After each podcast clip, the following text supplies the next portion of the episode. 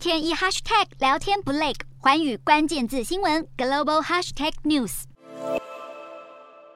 美国空军最先进的 F-35A 战机机头上扬，缓缓降落于机场跑道上。六架来自美国阿拉斯加州的 F-35A 在台北时间7月5日飞抵南韩全罗北道群山市的美军基地，预计停留10天，并与南韩军方展开联合演习。这也呼应了美国总统拜登曾在北约以及韩美峰会时所强调的扩大南韩战略部署。这是美军自从2017年12月以来首次在南韩部署 F-35A 战机，为的就是要对北韩可能进行的核试释出严正警告。南韩国防部表示，会借由这一次的联合演习提升韩美同盟之间强大的遏制能力与联合作战能力。而除了 F-35A 之外，参与本次演习的机种还包括 F-15K、F-16 以及空中预警机和平之眼。美方认为本次联合演习是训练空军运用最新航空技术进行作战任务的最好机会。而南韩媒体则表示，美国罕见部署 F-35A 战机到南韩，代表未来将扩大范围部署武器，应对北韩频繁的文攻武吓。